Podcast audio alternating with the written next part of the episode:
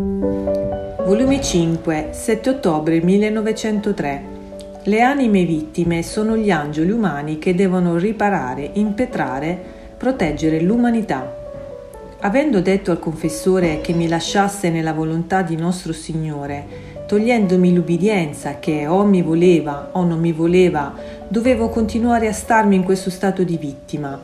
E lui prima ha detto che non voleva e poi, se io assumessi la responsabilità di rispondere a Gesù Cristo di quello che poteva succedere nel mondo, onde ci pensasse prima e poi rispondere.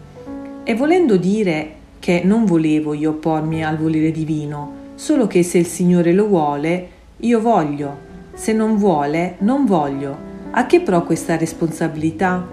E lui, pensaci prima e domani risponderai. Quindi pensando nel mio interno, Gesù mi ha detto, la giustizia lo vuole, l'amore no.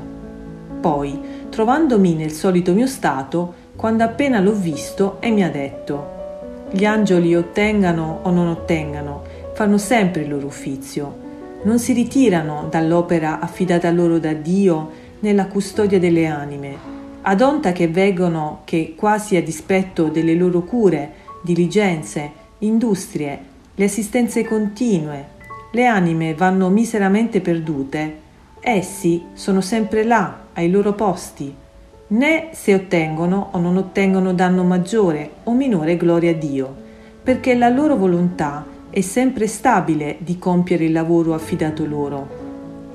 Le anime vittime sono gli angeli umani che devono riparare, impetrare, proteggere l'umanità e se ottengono o non ottengono non devono cessare dal loro lavoro, meno che non venisse loro assicurato dall'alto.